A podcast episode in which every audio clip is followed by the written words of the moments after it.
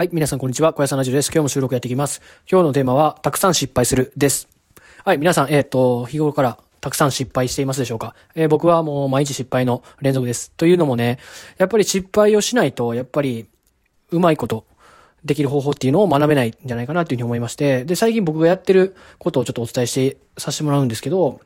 僕、まあ、あの、新しく事業を作ろうっていうふうに考えてて、で、まあ別にその、業種とかは全然絞ってなくて、今こうアイデアを練ってる段階なんですけど、あの、毎日ね、やっぱり、いろんなことに対して考えないといけないと思って、最近一冊ノート買ってきましたね。買ってきまして、で、そのノートに、朝起きたら10個、そのビジネスモデルというか、あの、こうなったらいいな、みたいなことを、サービスとか、まあまあ、いろいろあると思うんですけど、そういうのを、起きたらすぐに10個考えるっていうのをやってるんですよ。例えばですけど今日考えたので言うと、えー、まあ、同じ趣味で同じ地域の人をつなぐサービスであったりとか、えー、子供の、まあ、野球の試合であったりとか、まあ、サッカーの試合とかを、まあ、中継してくれるサービスとか、えー、っと、一定の地域の娯楽施設に行きまくれるサービスとか、うん、レビューすることで安くなるホテルであったりとか、飲食店のサービスとか、銭湯のサブスクみたいな感じで今日、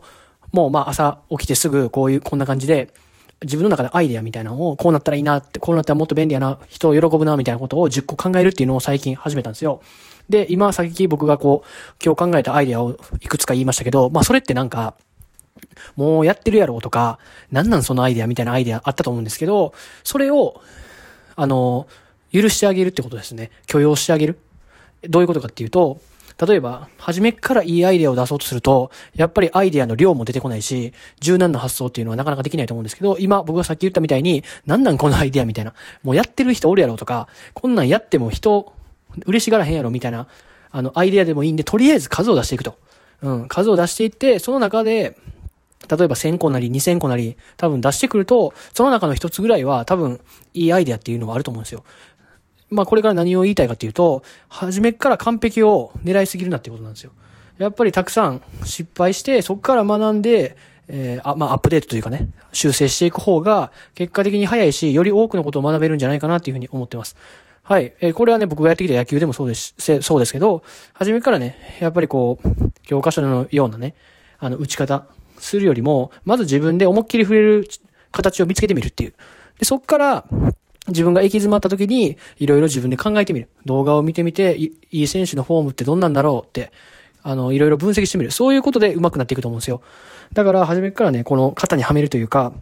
初めから完璧を目指すんじゃなくて、まずは、あの、まあ、たくさん、自まあ、アイデアだったらたくさん出せばいいやろうし、まあ、スポーツだったらまず自分でこう、ね、あの、遠くへ飛ばせるとか、早く投げれるフォームをまず自分で作ってみる。っていうのが、まずは大事なんじゃないかなというふうに思いますし、やっぱり数をやっててね、そこからこう試行錯誤していく方が、より自分に合ったりとか、うん、より適した、うん、フォームであったりとかね、アイデアだったりとか、まあ、いろんなことに、うん、たどり着けるんじゃないかなっていうふうに最近思ってまして、やっぱり、あの、数、やることっていうのは、やっぱりこう、非効率に見えるようですけど、結果的にそれが近道やったりとか、うん、結果的に効率が良かったりするんじゃないかなっていうふうに、最近より思うようになりました。てなことでね、今日はね、まあ、たくさん失敗するというところでお話ししていきました。まあ、あの、失敗するのはまあ皆さん嫌の、嫌かもしれないですけど、やっぱり失敗をしてからどう学ぶか、どう立ち上がるかっていうところの方が大事だと僕は思ってますし、あのー、失敗することによってね、あのー、まあ、一つ、うまくいかない方法が見つかったっていうことだけだと思うので、それ以外の方法を試せばいいっていうことなんで、どんどんね、その、成功への確率というかね、うん、なんだろう。どんどんこう消去法でね、どんどん絞られてくる。いい方法だけが絞られてくる。と思うので、たくさん失敗して、たくさんそこから学びを得る人生に僕はしていきたいと思いますし、もしこの話を聞いて、そうやってみたいなと思った方は、たくさん失敗してみてください。ということでね、今日は失敗について語ってきました。明日は、明日もね、収録やっていきますんで、ぜひ聞いてください。じゃあね、バイバイ、小屋さんラジオでした。